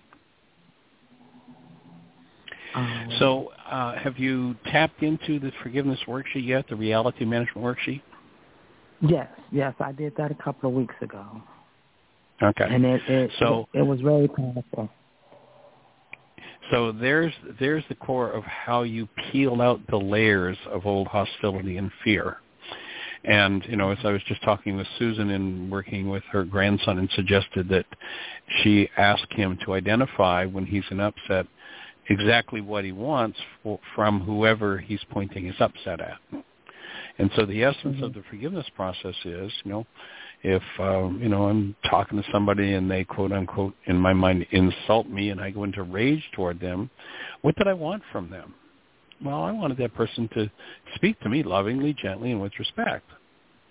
Mhm. So in that circumstance, when someone tells me that they went into rage when they wanted somebody to treat them lovingly, gently, and with respect, what they just told me was in the file, so to speak, in their mind on being treated lovingly, gently, and with respect, there's rage. And the way to access that rage is to look at and cancel. In the Aramaic language, the word forgive is shabag. It means to cancel. So Mhm. whenever my mind is pointing upset at somebody or something, even if it's myself in the mirror, Mhm. and I look at the goal that I'm holding, and I cancel that goal. In Aramaic, the word forgive is shabag or shabak, and it means to cancel. It's been translated as forgiveness, but it really is about canceling goals. And so, you know, if you find yourself in anger toward, you know, your your child or your parent or the neighbor or your boss or whatever, the the starting point of dissolving that anger is to identify what you want from them exactly and precisely. The more precisely you can identify it, the more powerful will be the release when you engage in canceling that goal. And here's what I works. Here's why it works. Go ahead. Um, it, it's just, it's just, I know it's just an hour, and it's this is the first time I've, I've, I've asked a question, but um, when you said yesterday, when you um about the Holy Spirit being a feminine aura, and you gave it names, but I, I couldn't, I couldn't fathom how to spell them, and I want to do more research because you said that helps us deal with a lot of things that we're dealing with, either as Right. old trauma, old generational trauma that we are still carrying right now in our DNA today, and Right. it comes out in ways that we don't understand, and why we keep doing we we keep doing the Right. repetitive Yep. pattern of of you know wash, rinse, repeat of things that are destructive to us. Right. Now, could you give, could you spell that um, Ro- Roka? I, Ruka Dakuja. Yeah, if you go to our website, uh, What is the website? whyagain dot org, W H Y again. dot org, Okay. Uh huh. and in the upper left-hand corner of the page that you'll land on, there's a button that says Start Here. If you Mhm. click that Start Here button, it'll start walking you through the whole process. The term in Aramaic is Ruka Dakucha, and that's spelled R-U-K-H-A Mhm. space apostrophe D Apostrophe Space. D. Uh huh. uh-huh, space K-O-O-D-S-H-A. Rukadakucha. K K O O D S H A. H-A, yeah. So that's the, the um, the term from the Aramaic, pardon me, that was translated as the Holy Spirit by the Greeks. Mm-hmm. And there's nothing there in Aramaic about a disembodied spirit being. What it mm-hmm. speaks of is that inside of us, the Creator put, a, and here's the definition for Ruka Dakucha, a feminine elemental force in us that does two things. One, undoes the effects of our errors. Undoes, and two, yep, that's today. undoes the effects of our errors. That's the first thing she does. And two, teaches us the truth. So, you know, if you go back, you can hear Yeshua talking and and, and, and he, he offers, you know, you can deny me you can deny me. That's no big deal. But don't deny this one that is in you because that's where your helper is. Okay. Ruka. And, and to recognize that that power is in you, but you have free will. And if you come from generations and generations of people who like, well, I'm going to do my own thing and I'll be angry if I want to be and to heck with you, that power mm-hmm. sits back and says, "Okay, you got free will. You play your game, do whatever you want to do." But the day that you go, you know, this game's getting tiring, and I need some help, mm-hmm. and I turn to the power and say, "I need help with this," whatever it is that I'm really willing to be helped with. Now, let's say anger as the, as the example.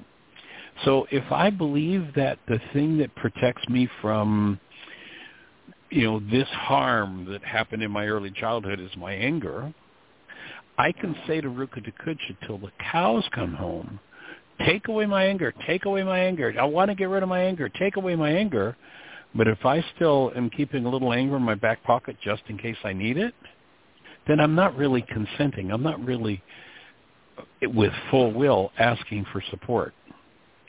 I have to get to the point where I really truly am willing, and one of the ways to do that is to recognize that what drives our perception, you know, there's there's some Harvard research that says that in a time frame where we can hook you up to electrodes and measure brain cell firings, we can mm-hmm. measure approximately 10,000 brain cells firing. And in that same time frame, the max amount of data that goes into that, that we're able to be aware of is nine, nine bits, bits of data. Right. So the majority of it is unconscious, and it's our goals that determine which nine bits we get to see. So if I get mm. nine bits of data that justifies my rage, well, why would I get let get go of my let go my rage? I think it protects me. When I recognize that it's my goals that cause my mind to shape my reality that way, the reason I cancel a goal is not because there's something wrong with it. Gee, I want this person to treat me lovingly, gently, and with respect. That's a wonderful goal. That's a, a high-level goal. Gee, everybody should have that goal for everybody in their lives. Why would I want to cancel such a wonderful goal? Because when I load it in my mind, it goes to the part of my mind that holds my rage, and it elicits rage from me. So. I hmm. cancel the goal not because I don't want it, not because there's something wrong with the goal, not because I can't have it, but I cancel the goal because I recognize that whenever I load that goal in my mind, it causes my mind to go into rage. So when I cancel the goal, the surface mind's rage has no driver and it collapses. And when it collapses, it tends to collapse in on itself and help me to be in touch with what's underneath the rage. Mm-hmm. And when I can bring that, and the worksheet's designed to do this, when I can bring that which is hidden underneath it forward in the presence of love, if you remember step four in the worksheet, it's about having love conscious, active, and present. When I can bring that underlying stuff forward in the presence of love, then that underlying trauma, which maybe goes back 10 generations in my bloodline, because Ruka Dakucha can go through everything in me that tends to start to come undone. That's where I start to get free of it. And then once I've done that piece of work, and you know, when they said to Yeshua, "Well, how many times do I have to forgive as to my brother?" Like, how many of these darn worksheets do we have to do anyway? And you know, Peter in that case says, you know, is seven enough? And Yeshua's answer is no, seventy-seven times seventy, which means that I'm going to go through many layers of this healing process. And I can't process out a deeper trauma than I have the vitality to handle. You know, we started the show, we were talking about the having the vitality, the strength to process through things. And that's why this body of work covers everything from nutrition to the thoughts you think to the acts you do that and provides tools for strengthening and empowering because if I've got let's say a, a generationally it's been passed on to me and I have a level 7 rage and I'm only a level 5 vitality I can want to get rid of that rage forever, and it's not going to go until I hit a level 7.5 vitality. Till I get stronger than the rage, if it were to let loose in me, it could literally kill me. So that's why we're suggesting you work on every level, right down to your nutrition, right down to the soil you grow your food in so that you're nutritionally solvent. And when some of those deeper levels of things come up, you can process through them. Okay. Does that make sense? The show is going to cut us off any second, and so if if that opens a space for you, maybe work with it through the weekend, and let's continue this conversation on Monday. We're we're not don't have any control over when the show cuts off, but let's come back to it on Monday and see if we can offer more support, and maybe you'll have a few more refined questions to ask. Thank you so much, Dr. Ryce. My name is Lucille. Lucille, delight to meet you. Glad to be on your team. Blessings. Thank you. Enjoy Thank you, everybody, for joining us. All right. Have the best year yet of your eternal life. It's an awesome gift to give the world. Blessings.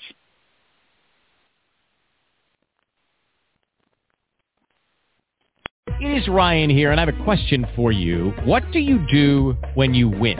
Like, are you a fist pumper, a woohooer, a hand clapper, a high fiver? I kind of like the high five, but if you want to hone in on those winning moves, check out Chumba Casino. At ChumbaCasino.com, choose from hundreds of social casino style games for your chance to redeem serious cash prizes. There are new game releases weekly, plus free daily bonuses. So don't wait. Start having the most fun ever at ChumbaCasino.com. No purchase necessary. VGW. Void were prohibited by law. See terms and conditions. 18 plus.